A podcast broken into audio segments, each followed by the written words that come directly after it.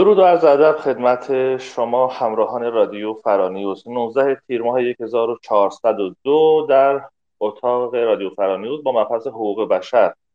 از زبان هیرود هیومن در خدمت شما عزیزان هستیم. اگر ما رو دنبال کرده باشید چه در اتاقهای رادیو چه در فراکست یوتیوب به اینجا رسیده بودیم که بعد از واژگان سیاسی که با هیربود عزیز مرور کردیم و نوع ساختارهای حکومتی رو هم با شما به اشتراک گذاشتیم. لزوم و دانش حقوق بشر رو مطرح کردیم و هیربود عزیز خلاصه ای از آنچه که بر این اعلامیه در طول تا سالها گذشته بود با شما به اشتراک گذاشته شده. که من حتما شما عزیزان رو که همکنون صدای من رو میشنوید الجام میدم که اگر این تاریخچه رو تا کنون گوش ندادید یا در جریانش نیستید حتما به اتاقهای فراکست مراجعه بکنید و گوش بدید که بسیار ارزشمند هست تاریخ چشم سال 1945 بعد از تأسیس سازمان ملل متحد در نشستی که در سان فرانسیسکو بود حدود سه سال بعدش در روز ده دسامبر 1948 اعلامیه سی ماده‌ای با 48 رأی موافق و 8 رأی ممتنع تصویب شد که ما امروز به نام اعلامیه حقوق بشر می‌شناسیم. لزوم دانش اعلامیه حقوق بشر بر همه شما آشکار هست و همه شما بر این باور هستید که آنچه که امروز شما تلاش دارید می‌کنید و مبارزه می‌کنید تا بهش دست پیدا بکنید بسترسازی است برای همین سی ماده که در اعلامیه حقوق بشر نوشته شده مکتوب شده و تقریبا دنیای دموکراتیک و کشورهای پیشرفته و جهان اول سعی می‌کنن بر اساس این اعلامیه و این سی ماده مسائل خودشون رو پیش ببرن که متاسفانه با اینکه ایران جزئی از امضا کنندگان این اعلامیه هست و پذیرندگان این اعلامیه هست ولی تقریبا هیچ کدوم از این قوانین و ماده ها در جمهوری اسلامی مخصوصا بهش وقعی گذاشته نمیشه و ما شاهد هر روزه و تقریبا هر ساعته نقض قوانین حقوق بشر در سرزمینمون هست. برای همین لازم دونستیم که اینجا و با حضور شما این موضوع رو و این اعلامیه رو مطالعه بکنیم مرور بکنیم. ایرباد عزیز لطف کردن زحمت کشیدن و این مسئولیت رو قبول کردن. و امروز سومین اتاق در مورد حقوق بشر رو با هیربود عزیز آغاز می‌کنیم. هیربود جان ما در اختیار شماست و شما رو میشنویم. بفرمایید. رود عرض ادب خدمت شما حسن جان و دوستان عزیز. ممنونم از توضیحات خوبی که دادین. همونطور که گفتین جلسه سومه امروز از تا اصل دوازدهم رو با همدیگه در دو جلسه قبلی مرور کردیم. امروز به اصل سیزدهم می‌پردازیم و اگر بشه تا اصل بیستم جلو میریم. همونطور که قبلا خدمت دوستان گفتم حقوق بشر یک نگاه رو به آینده داره و در واقع یک نوعی توافقه میان مردمان برای زندگی بهتر. خودش قدرت اجرایی نداره اما آموزشش به مردم باعث میشه که مطالبه گری ایجاد بشه و وقتی که مطالبه گری مردمی باشه یعنی وقتی که مردم در واقع از حقوق خودشون آگاه بشند اون وقتی که فشار میارن به حکومت ها دولت ها تا اون حقوق رو رعایت بکنن. مادامی که این دانش در اختیار مردم ایران و دنیا در هر سطح و قشر و طبقه اجتماعی قرار نگرفته باشه تاییدش توسط حکومت ها تصویبش عرض به خدمت شما بکنم حتی وارد کردنش به قوانین نمی‌تواند آنچنان کارساز باشد. دلایلی که در جلسه دوم خیلی بهشون اشاره شد مردم میبایست به جهت فرهنگی هم این حقوق رو بپذیرند و در معاشرت ها مراودات خودشون هم به این حقوق و اصول پایبند باشند. در غیر این صورت یک رویای دست نیافتنی است زندگی کردن در جامعه ای که بر اساس قوانین حقوق بشری باشه وقتی مردمان اون جامعه به حقوق خودشون به حقوق انسانی خودشون آگاه نیستن. اصل سیزدهم که امروز باهاش شروع می‌کنم عادل عزیز اخبار رو که می‌خوند امروز دو اصل سه اصل رو می‌خونیم که همین جرایمی که توی اخبار امروز صحبتشو می‌کردیم همشون برخلاف موازین حقوق بشر هستن. اصل سیزدهم میگه آزادی برای حرکت. میگه هر کس حق دارد در هر زمان محل سکونت خود را تغییر بدهد بدون هیچ مرزی. در دو قسمت گفته قسمت دوم میگه هر کس حق دارد هر کشوری را ترک کند حتی کشور خودش و حق بازگشت به کشور خودش را هم داشته باشد. یعنی حقوق بشر میاد به شما میگه که هیچ حکومتی هیچ دولتی هیچ جامعه ای نمی‌تواند شما رو از جابجا جا شدن در واقع به جابجا جا نشدن محدود بکنه یا جلوی جابجا جا شدن شما رو بگیره مسائل ویزا گرفتن و مسائل مراودات در واقع مهاجرتی یک مطلب دیگری است. اونها به سلسله مراتب هستن. ولی اینکه کسی بخواد جلوی شما رو بگیره و بهتون بگه شما حق ترک کردن کشور رو ندارید این به شفافی و به وضوح در سیماده حقوق بشر بهش چندین بار هم اشاره میشه. حالا میریم جلوتر که میگه یه همچین کار رو نمی‌تونید بکنید. حالا یه نکته خیلی ظریف حقوقی هست. در اغلب کشورهای دنیا اگر شما پرونده باز جنایی داشته باشی یا در دادگاهی در حال پروسه یک پرونده باشی بله می‌توانند بر اساس قوانین اساسی اون کشور و قوانین جزای اون کشور مادامی که شما درگیر اون پرونده هستید جلوی خروج شما رو بگیرن. بعضی از کشورها دارند بعضی از کشورها ندارن. مثلا آمریکا این رو نداره. اگر تو در حین در واقع پروسه مجازات احساس کنه شما خطرناک هستی یا جرم جرم سنگینی شما رو زندانی می‌کنه و بعد براتون بل یا همون وسیقه قرار وسیقه می‌ذاره که اگه وسیقه رو بدید باز می‌تونید مملکت رو که هیچی کره زمین رو هم می‌تونید ترک بکنید. و اگر وسیقه رو نذارید یا بگن نه وسیقه هم نمی‌تونن برای شما بزنن شما در زندان میمونید. ولی نمیان جلوی بیرون رفتنتون رو از مملکت بگن. بعضی از مملکت های دیگه این چنین نیستن میگن حالا چه با وسیقه چه بی وسیقه شما حق خروج از استیت خودتون یعنی اون استان خودتون یا کشورتون رو ندارید. مادامی که پروسه دادگاهی دارید. اما امروز خودتون توی خبر شنیدید. خانمی رو برای بیهجابی می‌گیرن.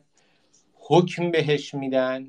توی حکمش یکی از مجازاتهاش اجازه خروج از کشورش رو ازش می‌گیرن. یعنی جمهوری اسلامی همین الان که خودش امضا کننده سی اصل حقوق بشر هست آمده و حقوق بشر رو نقض کرده. چیزی به عنوان اینکه محدودیت یا ممنوعیت برای هر فردی بذاریم که نتونه محل سکونت خودش رو ترک بکنه در کل سی اصل حقوق بشر نداریم و اکیدن گفتن که این حق حق انسانی آدم هست. این یه بخششه. یه بخش دیگه خیلی جمهوری اسلامی تو این یه تیکه خیلی ناقضه برای اینکه یک حکومت تمامیت خواه تمامیت خواه ماها ایرانی ها کلا به خاطر فرهنگ اسلامی و در واقع شاید حتی اون آرزه های ارباب رعیتی که در ما هست اغلب خودمون هم در اسکیل کوچکتر در خانواده این حالت تمامیت خواهی رو داریم حالت زورگویی رو داریم می‌خوایم در همه چیز تسلط داشته باشیم. یکی دیگه از اونها اینه که وقتی که شما ازدواج می‌کنید حق انتخاب محل سکونت با مرده. در حقوق بشر چیزی به اسم مرد و زن وجود نداره. انسانه. جنسیت مطرح نیست. همین که یک نیمه ای از جامعه در جمعیت ازدواج کرده ها. حق انتخاب محل سکونت ندارند خودش نقض حقوق بشر. یا دوباره برای پاسپورت گرفتن همسر اجازه زن در واقع اجازه شوهرش رو می‌خواد. دوباره هم همین اتفاق داره میفته اینجا هم ناقض حقوق بشر شدن. جمهوری اسلامی خیلی کارهای عجیب بامزه می‌کنه. مثل داستان ماکارونی درست کردن ما از روی پاستا. یعنی یه چیزی رو از یک مملکت دیگه بر میداریم بعد خیلی راحت درش دست می‌بریم تغییر شکلش میدیم تبدیلش می‌کنیم ماهیتش رو تغییر میدیم و محکم و پرغرور وای میستیم میگیم خب اینم پاستا دیگه.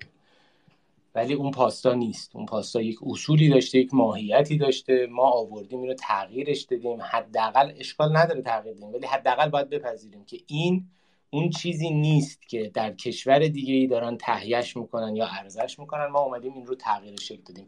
پذیرفتن این موضوع به ما کمک می‌کنه به جهت فرهنگی بسیاری از ایرادات کارهامون رو بفهمیم. یکی از شبیه این مثال رو زدم که درک این موضوع براتون آسان تر بشه جمهوری اسلامی ترجمه حقوق بشر رو گذاشته توی وبسایت های مختلف و بهش پرداخته. تو اغلب این ترجمه های طبق موازین اسلامی هم بهش اضافه کرده. یعنی نگاهش اینطوری بوده که چون ما مملکت اسلامی هستیم مثل ماکارونی دیگه ما سلیقمون این شکلیه. پس می‌تونیم طبق موازین اسلامی اونو بذاریم اونجا بکنیم توی دلش و همچنان این قوانین قوانین حقوق بشر باشه. همون طبق موازین اسلامی در واقع اصول حقوق بشر رو زیر پا برده چون اسلام اصلا با اصول حقوق بشر مغایرت داره. اسلام یک دین جنسیتیه و هزار یک مشکلات دیگه داره. خودش رو عرض به خدمت شما که در واقع پیامبرش رو خاتم انبیا می‌دونه و و و خیلی چیزایی دیگه. و همین جهت من توصیه می‌کنم دوستان علاوه بر اینکه حقوق بشر رو ما یاد می‌گیریم که بفهمیم چه حقوقی داریم دوباره بیایم به خودمون هم رجوع کنیم به رفتارمون به رفتارمون در خانواده رفتارمون در جامعه کاریمون رفتارمون در شهرمون به همه اینا توجه بکنیم و ببینیم خودمون کجاها داریم به واسطه فرهنگ یا سنت هایی که داریم حقوق دیگران رو نقض می‌کنیم. و تغییر رو از همون پایه شروع کنیم جایی که دستمون می‌رسه قدرتش رو داریم و بعد به صورت جمعی مملکت رو هم با انقلاب تغییر میدیم. اصل چهاردهم. در ادامه اصل سیزدهم بیاد. میگه که هر کسی حق داره که یک جای امنی رو برای زندگی پیدا بکنه.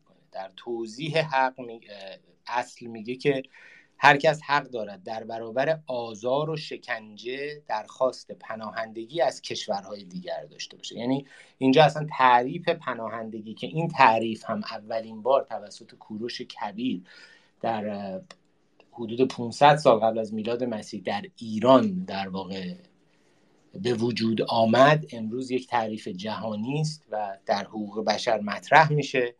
که شما حق دارید در برابر آزار و شکنجه ای که به شما شده آزار و شکنجه. آزار خیلی دایره بزرگی گستره بسیار بسیار بزرگی شکنجه هم باز باز شکنجه روحی داریم شکنجه اجتماعی داریم و انواع اقسام داریم درخواست پناهندگی از کشورهای دیگه بده. یعنی داستان پناهنده شدن بر این است که شما باید در محلی که سکونت می داشتید حقوق اولیه انسانی شما ازتون گرفته بشود که شما دچار آزار و شکنجه بشوید و بعد تقاضای پناهندگی بکنید. در قسمت دوم این اصل میاد یک موضوع رو باز می‌کنه که این خیلی مطلب مهمیه برای ما.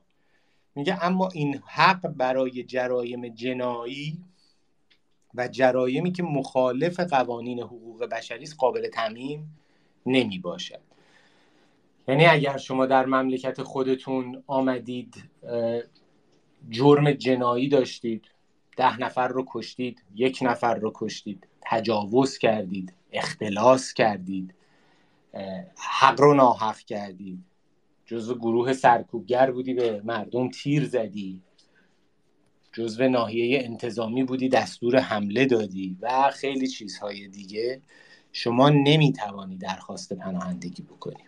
چرا؟ چون اون آزار و اذیت در واقع اون نقض حقوق انسانی خودت ناقضش بودی.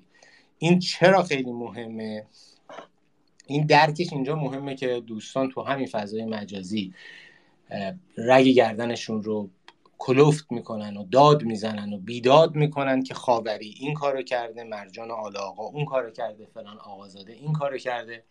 در صورتی که به سادگی شما می‌توانید اثبات بکنید که این افراد در مملکت خودشون حکم جنایی داشتن یا کاری کردن که نقض حقوق بشر بوده مدارک اغلبشون هم هست و این رو به دادگاهی ببرید و پناهندگی این افراد یا اقامت این افراد رو به طور کل باطل کنید و اونجا حتی تقاضای می‌تونید اعلام جرم بکنید. یعنی به جای اینکه ما فقط شعار بدیم داد بزنیم بیداد بکنیم این مسائل احتیاج نداره شما وکیل هم باشید. فعال مدنی فعال سیاسی بودن هم همینه. یعنی دنبالش میری مطالعه می‌کنی یاد می‌گیری دوبار تلاش می‌کنی اون پول داره وکیل داره یه ذره بالا پایینش می‌کنه و بالاخره تو اون راه رو پیدا می‌کنی و این رو هم باید بدونید دوستان. وقتی در زمینه حقوق بشر حرکت می‌کنید تنها نیستید. بسیار بسیار شرکت ها ارگانیزیشن ها مؤسسات و محقق ها و فعالین حقوق بشر از جوامع دیگر هستند که بسیار تجربه دارن و وقتی تو این مسیر قدم می‌ذارید می‌تونید از اطلاعات اونا هم استفاده بکنید. نکته دیگری که تو همین اصل چهاردهم می‌تونه یک لامپی رو برای ما روشن بکنه داستان مجاهدینه. و اینکه چرا ما تو طول این ده بی سی سال همش شنیدیم که مجاهدین جا ندارن مجاهدین ممکنه که اخراج بشن. جمهوری اسلامی داره با مجاهدین میجنگه. چه چگونه این اتفاق میفته چرا جمهوری اسلامی با من نمی‌تونه بجنگه؟ چرا با مجاهدین داره میجنگه؟ خب خیلی راه مسئله مسئله روشنی وقتی اصول حقوق بشر رو بخونید و این جونورهای جمهوری اسلامی رو بشناسید و بعد بدونید که مجاهدین چه خطاهایی ازش سر زده. من اصلا به رؤساش که اونا مثل خود جمهوری اسلامی کار ندارم به افرادش دارم میگم. و همین خطاها باعث میشه که چه محدودیت هایی برای خودشون به وجود بیارن. خب فهم این مسائل برای ما آسون میشه. کسی که میاد لاجوردی رو در بازار تهران ترور می‌کنه دمشگر ولی وقتی از ایران فرار می‌کنه جزو فرقه مجاهدین میاد بیرون ایشون هم ناقض حقوق بشر بوده. ترور کرده. جرم داشته. جرمش جنایی بوده. در نتیجه ایشون نمی‌تواند هیچ جایی پناهندگی سیاسی بگیره. به خاطر همین موضوع جمهوری اسلامی هم میاد دنبال اینا با وکیلا و ارتباطاش میره. یکی یکی بتونه اینا رو یا پناهندگی رو باطل بکنه یا درخواست بده که برشون گردونن به ایران و و و و و. و این داستانی که اصلا چرا کمپ به وجود میاد کمپ اشرف به وجود میاد برای همین موضوع. یعنی دلیل اصلی اصلا ایده کمپ بر این هست که افرادی که در این کمپ هستن احتیاج به پناهندگی نداشته باشن. اینا از حقوق شهروندی عادی که ما همه ایرانی ها چه خودمون فکر کنیم مبارز بودیم چه نبودیم مورد آزار و ظلم و ستم و جور جمهوری اسلامی قرار گرفتیم این افراد نمی‌توانند از این مزایا مثل ما استفاده بکنن به خاطر همین عضویتی که در سازمان مجاهدین داشتن و به خاطر فعالیت هایی که این سازمان انجام داده یا فعالیت هایی که خودشون درش شرکت داشتن. اینجا به قول آمریکایی ها میگن کانسکوئنسه یعنی اینکه چیزی که عوض داره گله نداره. روش مبارزاتی که این دوستان انتخاب کردن از هفتاد سال پیش روش مبارزاتی اشتباهی بوده. حالا ایدهشون و ایدولوژیشون اونا اصلا به کنار. روش مبارزاتی اشتباه بوده و بابت همین روش مبارزاتی دارن تقاس پس میدن. نه بابت من و شما نه بابت جمهوری اسلامی. جمهوری اسلامی که دشمن منم هست دشمن اونا هم هست. ولی روششون وقتی روش اشتباهی بوده بابتش دارن امروز دارن تقاس پس میدن اینا درکشون با همین مسائل حقوق بشری جمهوری اسلامی با همین با همین این تسلطی که به همین سی اصل داره در واقع برای ایرانی های خارج از کشور مشکلات درست می‌کنه. اصل 15 هم. اصل 15 هم عرض به خدمت شما میگه حق انتخاب ملیت. هر کس حق دارد ملیتی برای خودش داشته باشد. این یه حق مسلمه. خودتون انتخاب می‌کنید. و در قسمت دوم دوباره میگه هیچ کس را نمی‌توان خودسرانه از تابعیت محروم کرد یا از حق تابعیت از تابعیت محروم کرد یا force ش بکنه اجبارش بکنه به تابعیت جای دیگه این مطلب هم مطلب خیلی مهمیه. درکش درک خیلی مهمیه که آقا تابعیت یک مقوله شخصی است. ما انتخاب می‌کنیم که بریم citizenship آمریکا یا citizenship کانادا رو بگیریم. مجبور نیستیم این کار رو بکنیم. در همه این کشورها اقامت شما می‌تواند اقامت های قابل تمدیدی باشه یا در بعضی از کشورها بعد از چند بار تمدید اقامت شما به اقامت دائمی تبدیل میشه. ولی ملیت تابعیت یک انتخابه. حالا چرا من اینا رو تاکید می‌کنم؟ وقتی که پاسپورت شاهزاده رضا پهلوی میاد اونجا نوشته تابعیت ندارد و از حقوق سیاسی خودش استفاده کرده ایشون این انتخاب رو نکرده که بره تابعیت در واقع آمریکا رو قبول بکنه یا کشور دیگه ای چرا نکرده؟ چون در قانون مشروطه یک سری قوانینی هست که نوشته که پادشاه مملکت باید از یک خصوصیاتی برخوردار باشه. ولی متاسفانه مردم خب به, این به اینها دقت نکردن چون در همین الان یک تناقضی هست. ای دارن تلاش می‌کنن میگن ما پادشاهی موروسی نمی‌خوایم ای دارن رگ گردن پاره می‌کنن که باید باشه. ای میگن مشروطه خودش قانون اساسیش خیلی خوب بوده ولی ای که اصلا برن فقط مطالعه بکنن ببینن چه تناقض هایی این وسط وجود داره خیلی با شاید به تعداد انگشتان دست با همین فضای توییتر باشه که یکی بره بگه اوکی مشروطه قانون خوبی بود باش. عرض به خدمت شما بکنم که شما هم ادعی هم میان میگن پادشاهی موروسی می‌خوایم باشه. شما شاهزاده رضا پهلوی رو می‌خوایم باشه. ایشون فرزندانشون تابعیت آمریکا دارن به جهت تولد در آمریکا. این چگونه در قانون مشروطه توضیح داده شده؟ آیا احتیاج به تغییر داره؟ آیا این تغییر مورد قبول مردم خواهد بود یا نخواهد بود؟ اینا مسائلیه که ما باید بهش بپردازیم. نه سر سلیقه های خودمون جنگ بکنیم. ما باید بریم به همین تناقضا فقط هم میشه با مطالعه بهشون پرداخت. بریم قانون رو ببینیم. بریم ببینیم این قوانینی که داریم صحبتشو می‌کنیم بر چه اساسی نوشته شدن چه محدودیت هایی درش هست و آیا این محدودیت ها با این آرمان ها و آرزوها و افکاری که ما در ذهن خودمون داریم تطابق داره یا نداره؟ اگر تطابق نداره عوض کردن اینها به چه صورتی خواهد بود و چه سلسله مراتبی رو داره؟ اگه بریم دنبال اینا دیگه دعوا نمی‌کنیم با هم دیگه. چون حرف هر همه این گروه هایی که من الان اسم بردم حرف همشون مردوده. چون هیچ کدومشون نرفتن. در حقیقت قانون کنکاش بکنن و دنبال سلسله مراتب قانونی باشن. اینا فقط دارن بر سر سلیقه های خودشون با هم دیگه دعوا می‌کنن جنگ می‌کنن و هیچ فرقی به نظر من ندارن. آینده کشور رو هم هر سه گروه چهار گروه پنج گروه می‌تونن به خطر بیاندازن.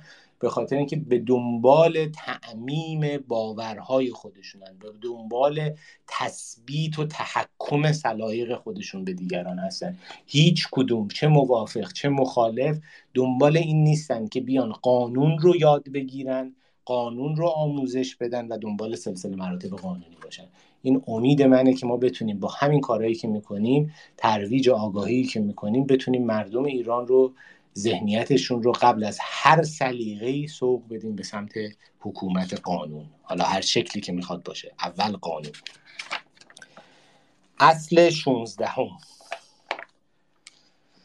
اصل 16 هم میگه که شما حق دارید you have the right to form a family. یعنی شما حق دارید که یک خانواده برای خودتون تشکیل بدید.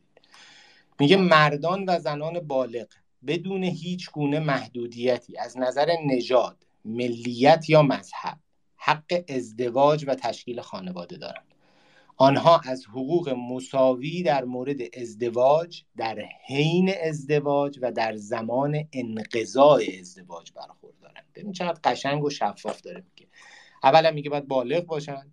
میگه با هیچ محدودیتی از نظر نژاد و ملیت و مذهب نباید داشته باشن. و بعد برای چه ازدواج چه تشکیل خانواده. یعنی دوتا رو جدا کرده از هم دیگه که اصلا حرفی توش نباشه. و اونا از حقوق مساوی در مورد ازدواج در حین ازدواج یا در زمان انقضای ازدواج برخوردارن. این یه قسمت دوم هم داره. قسمت دومش میگه که ازدواج باید با رضایت کامل و آزادانه زوجین انجام بشود. قسمت سوم هم داره.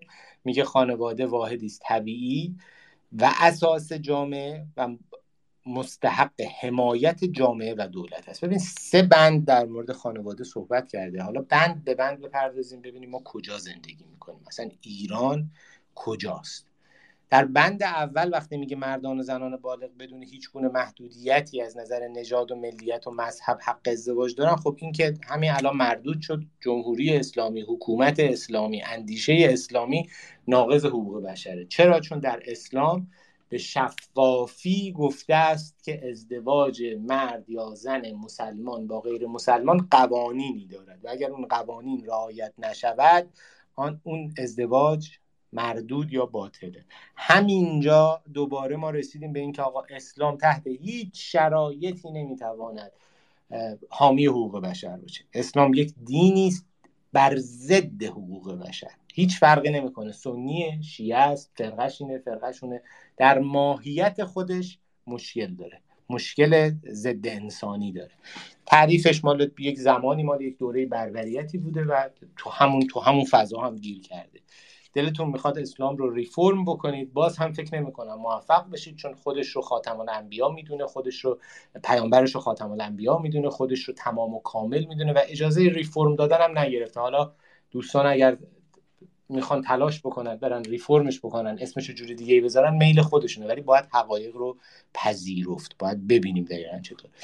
پس همینجا اون در واقع جمله متناقضی هم که جمهوری اسلامی هی گذاشته توی داستان حقوق بشر بر طبق موازین اسلامی پیتزای قرمه سبزی درست کرده به قول گروه کیوس. یعنی داره میاد دو تا چیز رو مثل همون داستان ملی مذهبی که من در موردش توییت زدم. دو چیز کاملا متناقض رو تو دل همدیگه می‌کنه و می‌خواد یک, یک, یک اصل از توش بیرون بیاره و متاسفانه همه این بلاهایی که سر ما آمده چه از دوره مشروطه چه تا به امروز بر اساس همین تناقضات ذهنیه که میاد تناقضات رو قبول می‌کنه به خاطر اینکه می‌خواد راضی باشه به خاطر اینکه می‌خواد ماهیت و هویت خودش رو حفظ بکنه.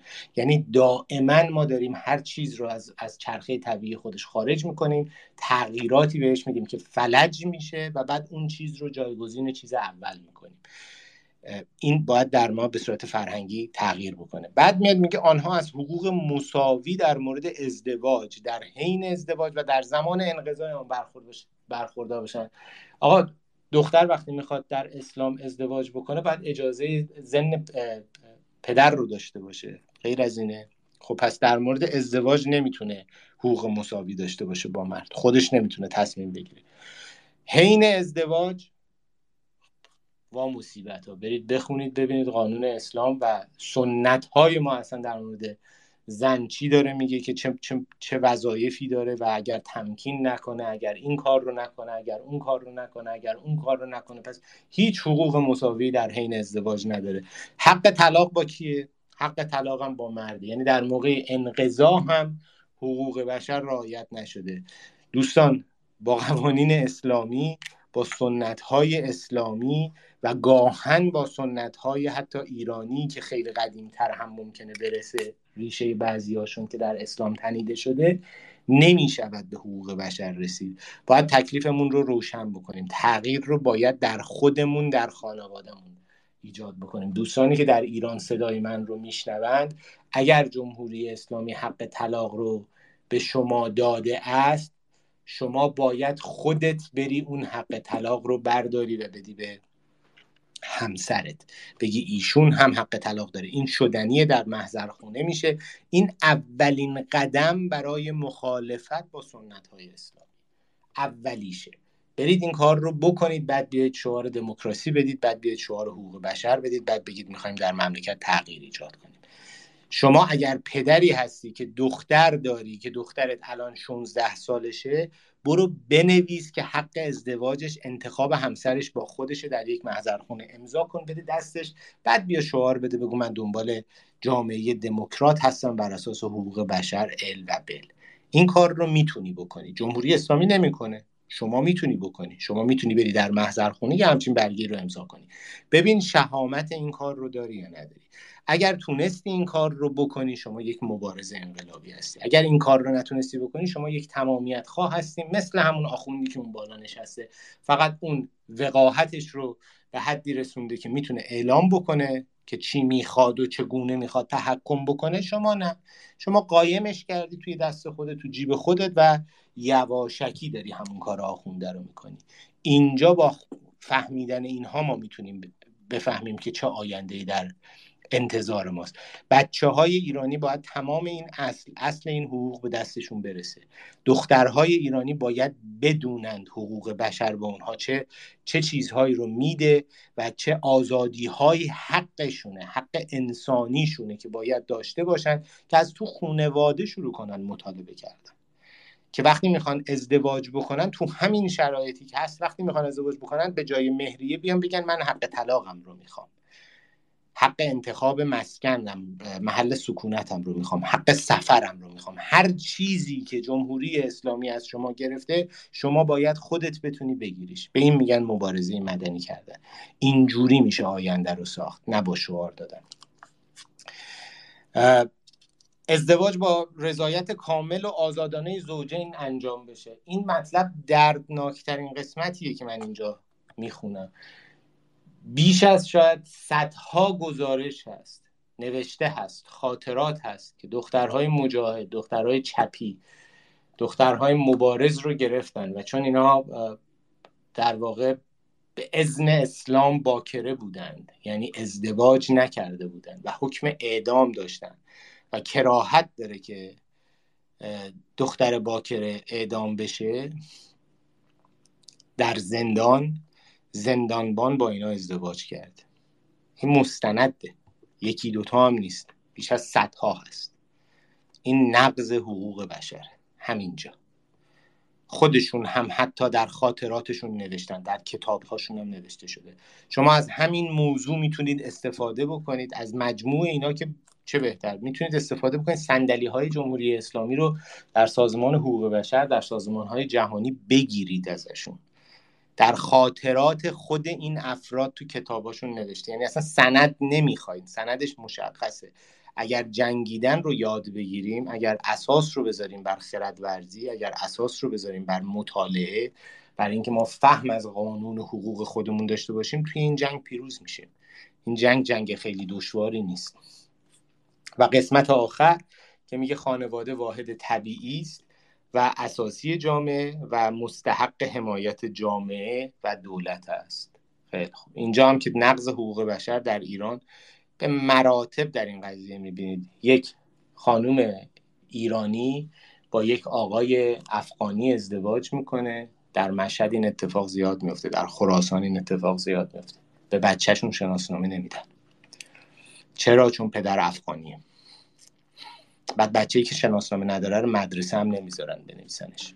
اینا ثبت شده است. چون گشتن نمی‌خواد. هست. در روزنامه هاشون هم گفتن. میشه نقض حقوق بشر میشه نقض ماده 16 حقوق بشر. چرا؟ چون خانواده به عنوان یک واحد طبیعی و اساس جامعه از حمایت دولت و جامعه برخوردار نیست. خانمی باردار میشن. حالا با دوست پسرشون بودن مورد تجاوز قرار گرفتن. هر داستانی که داشتن. بچهشون به دنیا میاد بدون پدر بهش شناسنامه نمیدن. بچه اگر هم شناسنامه بگیرد در شناسنامهش می‌زنن یه چیزی می‌زنن شبیه حرومزاده. همچین چیزی توی شناسنامهش می‌نویسن. این نقض اصل 16 قانون بشر. چون آمده دولت به جایی که از بنیان خانواده و از اعضای خانواده حمایت بکنه در واقع اونها رو مورد آزار و اذیت قرار داده.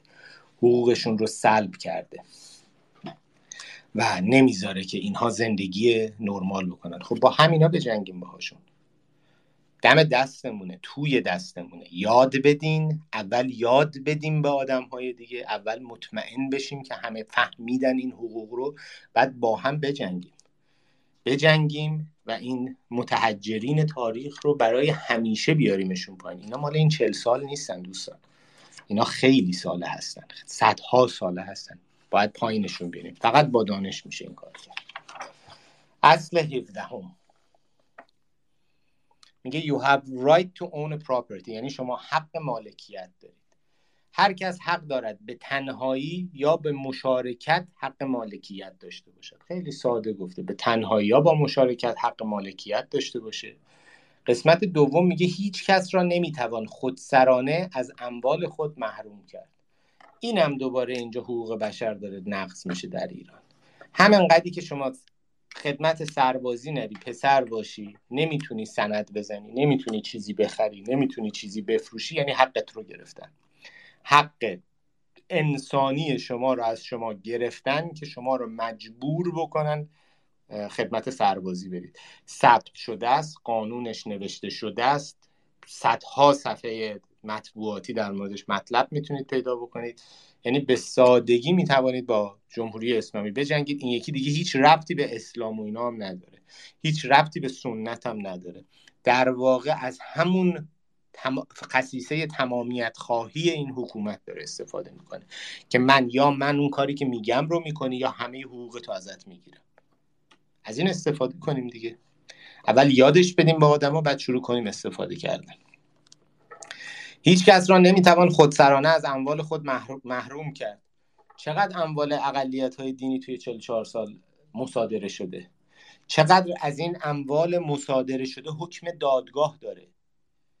شاید فقط 3 درصد 5 درصدشون حکم دادگاه دارن. حتی از ازشون فقط به خاطر اینکه کلیمی بوده و ایران رو بین سال 1978 تا 1987 نمی‌دونم 86 همچین چیزیه فکر می‌کنم که دوره جنگ ترک کرده اموالش به صورت اتوماتیک مصادره شده. سرمایهدار بوده قبل از انقلاب اموالش مصادره شده.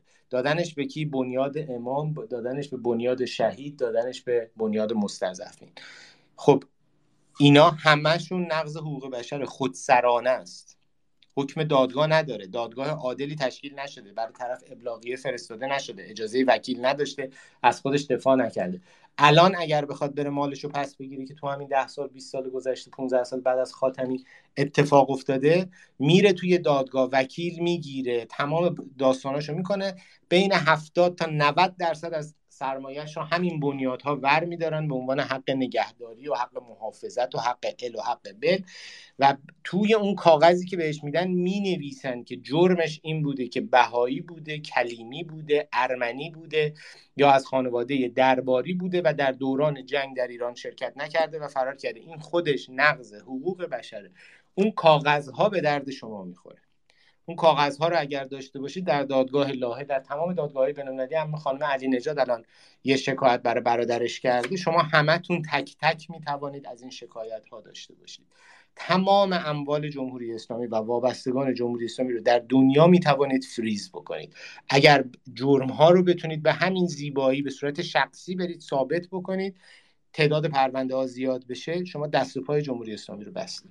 شما اینجا متوجه میشیم که ما از حق خودمون گذشتیم چون حقمون رو حقوقمون رو نمی‌دونستیم و بعد با خشم فقط فریاد می‌زنیم. ما فریاد به چه درد ما می‌خوره؟ حقوقمون رو یاد بگیریم دنبالش بریم. از مردمان مملکت های دیگه از تاریخ درس بگیریم. این اتفاقا در جنگ جهانی دوم هم افتاده این اتفاقا در سوویت یونیون هم افتاده در شوروی سابق در داستان های کمونیستی این اتفاقا در آمریکای جنوبی در کوبا در کلمبیا همه اینجاها افتاده. بریم با این آدم ها با فعالای مدنی فعالای حقوق بشر اینا نزدیکی کنیم یاد بگیریم. ریزکاری ها رو یاد بگیریم. اعاده جرم کردن ها رو یاد بگیریم. پیگیری کردن ها رو یاد بگیریم. چقدر بشینیم شعار بدیم. آستین بالا بزنید یاد بگیرید. هشتک زدن که نمیشه مبارزه کردن که. یاد بگیرید یاد بدیم. یاد بگیریم یاد بدیم. من در جلسه اول و دوم تمنا کردم. باز هم این رو تکرار می‌کنم. بعد از اینکه این جلسات تموم میشن باز هم این کار رو می‌کنم. باید قول بدیم. هیچ فردی در ایران از 80 ساله 90 ساله تا 10 ساله. در هیچ کجای ایران از نوک کوه بگی تا شلوغترین جای تهران تا قلعه حسن خان نباید باشد که از این حقوق اطلاع نداشته باشد. اگر ما این رو بکنیم فقط همون سرلوحه کارمون ایران عوض میشه در خودش عوض میشه. اصل هجدهم. اصل هجدهم میگه آزادی عقیده وجدان و مذهب. وجدان یعنی همون سیستم ارزشی در واقع. هر کسی یک سیستم ارزشی برای خودش داره. اینجا من به اصل 18 و 19 و 20 که می‌رسه می نویسم یک, یک ملت ناقض حقوق بشر است. اصلا دیگه ربطی به حکومت نداره. هر کس حق دارد آزادانه صاحب اندیشه وجدان که من خدمتتون عرض کردم منظور از وجدان ترجمه وجدان که شده اما سیستم ارزشی خاص اون آدمه. و مذهب خود باشد. هر کس حق دارد آزادانه صاحب اندیشه وجدان و مذهب خود باشد. این حق شامل آزادی تغییر دین یا عقیده ابراز مذهب یا عقیده به تنهایی یا در جمع با دیگران. به طور عمومی یا خصوصی در تدریس در عملکرد عبادت باشد. ببین همه جزئیات رو گفته یعنی هیچ راهی نذاشته که شما یک سفسطه‌ای بکنی قانونی از تو دلش در بیاری بگی نه اینجوریه. اولا که میگه هر کس حق دارد آزادانه صاحب اندیشه خودش باشه. صاحب سیستم ارزشی خودش باشه. صاحب مذهب خودش باشه. در آمریکا مذهبی هست به اسم مذهب انبه پرستان به شوخی درستش کردن ادعی. برای اینکه از همین اصول استفاده بکنن انبه پرستش می‌کنن. منگو. منگویزم بهش میگن. تمام دنیا رو میان تشبیه می‌کنن به این منگوه. عقیدهشونه. تازه می‌تونن برای خودشون تعطیلی هم درست بکنن. بگن دو روز در سال ما داریم که روز تعطیلی مذهبی بونه. دولت و سیستم های اداری هم باید به اون احترام بذارن. خود دولت خودش رو تعطیل نمی‌کنه ولی اگه کارمند جایی باشی می‌تونی اون دو روز رو اگه مذهبت ثبت شده باشه نری سر کار. تا این حد. اینا به حقوق بشر فکر می‌کنن دموکراسی دارن. حالا میگه هر کس حق دارد آزادانه صاحب اندیشه وجدان یعنی سیستم ارزشی و مذهب خودش باشه. ما اولا تو ایران که می‌دونیم ناقض حقوق بشر چون مذهب که غیر از شیعه اسنا اشر هیچ هیچ کس دیگه هیچی رو نمی‌تونه تبلیغ بکنه. هیچ کس هم که نمی‌تونه از اسلام به چیزی خودش رو تغییر بده. خب این خودش نقض حقوق بشر شد. دوباره این دین ما خوردیم به یک دینی که از پایه ناقض حقوق بشر. هیچ کاریش نمیشه کرد. خب اونو بذاریم حالا کنارتر بیایم تو سطح جامعه ببینیم چی هستیم. آقا هر کس حق دارد آزادانه صاحب اندیشه خودش باشه. یعنی یه کسی می‌تونه مجاهد باشه یه کسی می‌تونه مارکسیست باشه یه کسی می‌تواند عرض به خدمت شما دو آتیشه بگه من اصلا فقط می‌خوام یکی رو بذارم اون بالا بشه شاه برم پاهاشو مثلا بوس کنم لیس بزنم دست بکشم. یکی دیگه هم مثلا دلش می‌خواد به هیچ کدوم اینا عقیده نداشته باشه. اینا همش میشه همون آزادیه دیگه. ما می‌تونیم همدیگر رو نقد بکنیم. ما می‌تونیم نظرمون رو آزادانه بیان بکنیم. ولی حق نداریم این آزادی رو از کسی سلب بکنیم. چرا متوجه نمیشیم که جمهوری اسلامی بسیجی سپاهی هم با همین ذهنیتی که ما امروز داریم اینجا مبارزه می‌کنیم داره حکومت می‌کنه. بسیجی هم فکر می‌کنه اون درسته بقیه شما غلطین. به خاطر همینم آتش به اختیاره.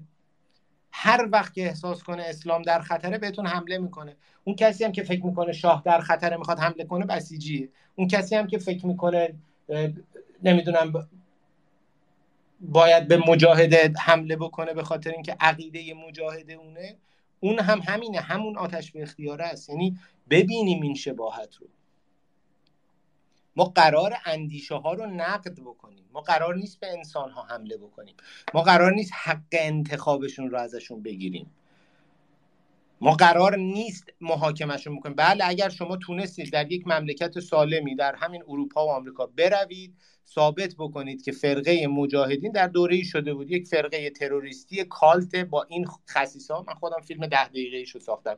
اول اون رو باید ثابت بکنید بعد برید بگید اعضا. اعضا کسایی که عضوشن فعال اونجا هستن چون جرایمی اونجا صورت گرفته اینها هم مجرمن. بازم شما حق ندارید به این جرما رسیدگی بکنید. شما میرید در دادگاه. شکوایه می‌دید دادگاه اینا رو میاره بهشون حق دفاع میده مثل هر انسان دیگه یک روند دادگاهی خیلی عادلانه ای رو طی می‌کنن. نتیجه می‌رسن خود حکومت و دادگاه تصمیم می‌گیره که چه جرمی براشون بذاره. ولی باز شما نمی‌تونی به طرف بگی شما حق نداری این عقیده رو داشته باشی. شما نمی‌توانید در بستر جامعه مردم رو ترور بکنی ترور شخصیتی بکنی مورد آزار و شکنجه قرارش بدی به خاطر اینکه مارکسیسته. مارکسیسته. شما برو از مارکسیست بودن حرف بزن مطلب بذار بنویس. ولی نمی‌تونی آزادیش رو ازش بگیری. همونطور که او نمی‌تونه آزادی شما رو بگیره. نباید بکنه. اینجا همون جاییه که اگه ما خودمون رو تغییر ندیم هیچ چیزی تغییر نمی‌کنه. به مراتب این داستان رو دیدیم. کتاب قرآن آتیش می‌زنه کتاب قرآن آتیش بزنه. توهین به مقدسات ما اصلا نداریم. مقدسات دیگه چه چیزیه؟ برای مارکسیسته مارکس و لنین مقدساتشه برای مجاهده مریم رجبی جزو مقدساتشه با ابوالفضل عباس برای اسلامیه قرآن برای آتیستم یه چیز دیگه است.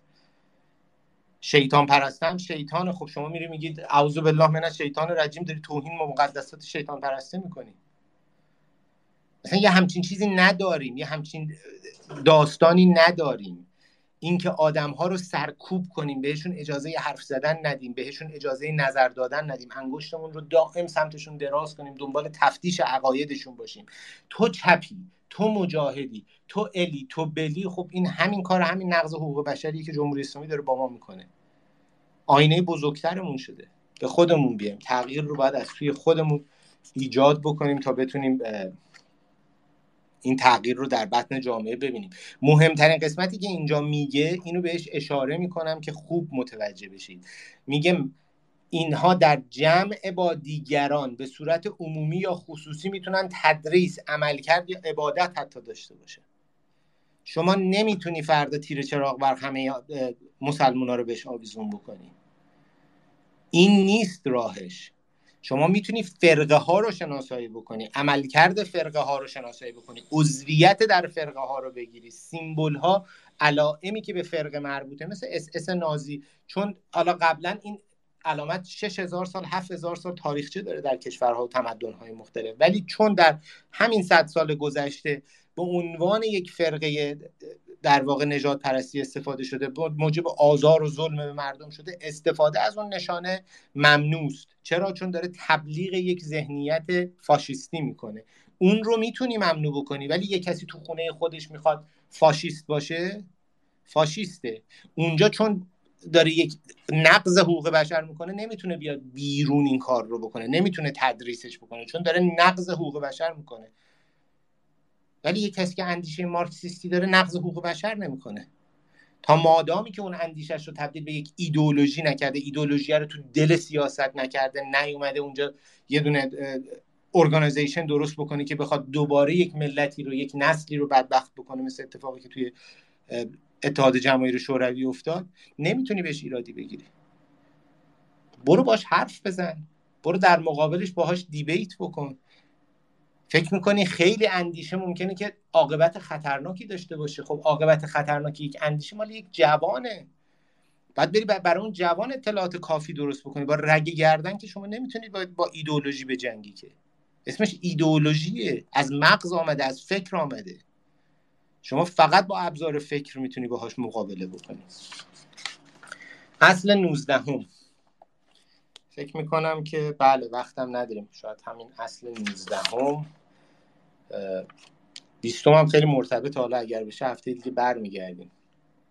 Freedom of express of opinion یعنی نظرت رو می‌تونی ارائه بدی. میگه هر کس حق آزادی عقیده و بیان دارد. این حق شامل داشتن آزادی عقیده بدون مداخله یا تعقیب و جستجو دریافت اطلاعات و انتشار اطلاعات از طریق هیچ رسانه است بدون هیچ مرز و محدوده یعنی اینکه آقا دوستان اینم دقیقا من اینجا خودم برای خودم حتی نوشتم. یعنی تقریبا همه این جمعیت توییتری ناقض حقوق بشر هستن اما مدعی ایران آزاد که بر اساس حقوق بشر باشه. شما وقتی میگی آزادی expression داری یعنی ابراز عقیده داری نمی‌توانی یک کسی رو برای اینکه عقیدهش رو ابراز کرده ترورش کنی ترور شخصیتیش کنی. نمی‌توانی موجب آزار روحی براش به وجود بیاری. نمی‌توانی بیای توی media بر علیهش پروپاگاندا بکنی propagate بکنی. بیا یک سری اطلاعات رو بذاری همش بهش حمله بکنی. شما یک سری مجاهدن. دلشون می‌خواد مجاهد باشن. فکر می‌کنن اونجوری درسته. دو حالت رو گفتیم. یک بروید فرقه ها رو مطالعه کنید. کالت فرقه گرایی حالا من یه مطلبی رو تحلیل کردم که همین روزا با کمک دوستان اگر بشه این مطلب رو ویدیوش بکنیم برای دوستان بزنیم. کالت از سال 1970 در دنیا به این نتیجه رسیدن که کالت های اصلا کالت دیگه کلمه شد یه کلمه منفی. یعنی گروهک هایی که بر اساس یک سری عقاید ایدئولوژیک به آزار اعضای خودشون یا مردم بیرون از اعضا می‌پردازن اونا ممنوع میشن محدود میشن به جهت همین آسیب هایی که به جامعه می‌زنن به جهت محدودیت هایی که برای حقوق انسان ها قائل میشن اون یک فرایند کاملا دادگاهی قانونیه که باید انجام بشه نه فرایند آتش به اختیاری و چماق به دستی. اون جای خودش میره. از این ور مطلب عقیدهش رو هر کسی می‌تونه بیان بکنه. اصلا بهتره که هر کسی عقیدش رو بیان بکنه. اگر در ایران هر کسی عقیدش رو آزادانه بیان می‌کرد ما بهتر می‌دونستیم با کی طرفیم با چی طرفیم چه مشکلی داریم چگونه باید حلش بکنیم. اگر جوون ها اگه بچه های 15 14 15 ساله اجازه داشتن عقایدشون رو اکسپرس کنن مثل بچه های همین آمریکا می‌شدن. 14 سالگی دلش می‌خواد شیطان پرست باشه 16 سالگی یهو دلش می‌خواد هیپی بشه تا 18 سالگی ماریجوانا بکشه حال بکنه. از 18 سالگی دلش می‌خواد capitalist باشه دنبال سرمایه باشه یا یه سریشون برعکس مارکسیست میشن فکر می‌کنن می‌خوان جامعه ایدئال درست بکنن. همینجوری متحول میشه. خانوادهش کنارش ایستاده مدرسهش کنارش ایستاده جامعهش کنارش ایستاده کتاب در اختیارش می‌ذاره فیلم در اختیارش می‌ذاره مطلب در اختیارش می‌ذاره و از همه مهمتر راه گفتگو رو نمیبنده. تنبیهش نمی‌کنه. تحقیرش نمی‌کنه. اجازه میده ذهنش بارور بشه. به یک سنی که می‌رسه راه زندگیش رو پیدا می‌کنه دیگه از آسمون حتی خود شکل خدا رو هولوگرافش هم بیارم بذارن جلوش یک چیزی بیارم بذارن جلوش. بازم میگه آقا من عقیدم رو می‌دونم همین امتحانامو کردم. با ممنوعیت و محدودیت و حمله کردن ما به جایی نمی‌رسیم. حقوق بشر قشنگیش به همینه. چیزی که ایرانی ها در ایران باستان بهش اعتقاد داشتن اما متاسفانه ایرانی های امروز فقط اعتبارش رو دارن با خودش یدک می با خودشون یدک می‌کشن. به هیچ کدوم این اصولی که الان اینجا هست ما به جهت فرهنگی اعتقاد نداریم. کمک کنیم با همدیگه این فرهنگ رو تغییر بدیم. انقلاب یعنی این. مبارزه بکنید جمهوری اسلامی رو پایین بیارید. ولی این تا در ما تغییر نکند اون مملکت هیچ تغییری درش ایجاد نمیشه. چون دوباره من میرم بالا دیگه. شما میری بالا دیگه. یکیتون میشه شهردار یکیتون میشه معاون شهردار یکی میشه فرماندار یکیتون میشه مسئول امضای دم در نمی‌دونم فلان یکیتون هم میشه مامور مترو. اگر به همین اصول ما اعتقاد نداشته باشیم بنیان خانوادهمون کسافتتر از جمهوری اسلامی خواهد ماند. چون باز پدره می‌خواد برای دختره تصمیم بگیره چون مادره می‌خواد تو زندگی پسره دخالت بکنه و و و درود به همه دوستان. خیلی ممنون تا اصل 19 هم رو گفتیم. جلسه دیگه اگه بشه 18 و 19 و 20 رو دوباره با هم مرور می‌کنیم و ازتون تشکر می‌کنم. ممنونم هیربوزان خسته نباشید. حقوق بشر اینقدر گسترده است که من فکر می‌کنم تا مدت ها در مورد حقوق بشر صحبت خواهیم کرد. اینقدر باید اعلامیه حقوق بشر رو مطالعه بکنیم و به زبان آمیانه بهش میگن غرغره بکنیم و در مورد شاخه ها و مسائل مختلفش در زندگی های شخصی خودمون بهش بپردازیم تا دستاویز زندگیمون بشه. همونجوری که هیربود عزیز گفت ساده ترین چیزهای رو از خودمون می‌تونیم در مورد اعلامیه حقوق بشر استفاده بکنیم و به کار بگیریم برای اینکه ببینیم خودمون کجای این فریاد و شعار زن زندگی آزادی ایستادیم. محتوای این شعار به نظر شخص من برمیگرده به همین اعلامیه حقوق بشر آیا ما می توانیم این سه واژه رو درون خودمون در تفکر خودمون به واقعیت تبدیل یا نزدیک بکنیم تا بعد بریم و به اتفاقهای بزرگتری دست پیدا بکنیم؟ من پیشنهاد می‌کنم از دوستانی که ما رو همراهی می‌کنن ویدئویی هفته پیش در یوتیوب فرانیوز به اشتراک گذاشته شده با topic به دنبال جدایی دیندار اسلامی از سیاست و قدرت باشیم. حتما این رو اگر فرصت کردید مرور بکنید. کامنت هاتون رو برای ما بذارید. مقاله متن ویدیو نوشته هیرگل عزیز هست و به کارگردانی عادل شریفی تهیه شده در media ی فرانیوز و چون ما برنامه های بیشتری در این زمینه داریم نقد و بررسی شما می‌تونه برای ما بسیار تا بسیار تاثیرگذار باشه و ما بتونیم مسیر بهتری رو پیش روی خودمون متصور بشیم. و با سپاس و قدردانی از حضور شما تا درود دیگر بدرود میگم و امیدوارم که روزگار برای شما عزیزان خوش و میمون باشه.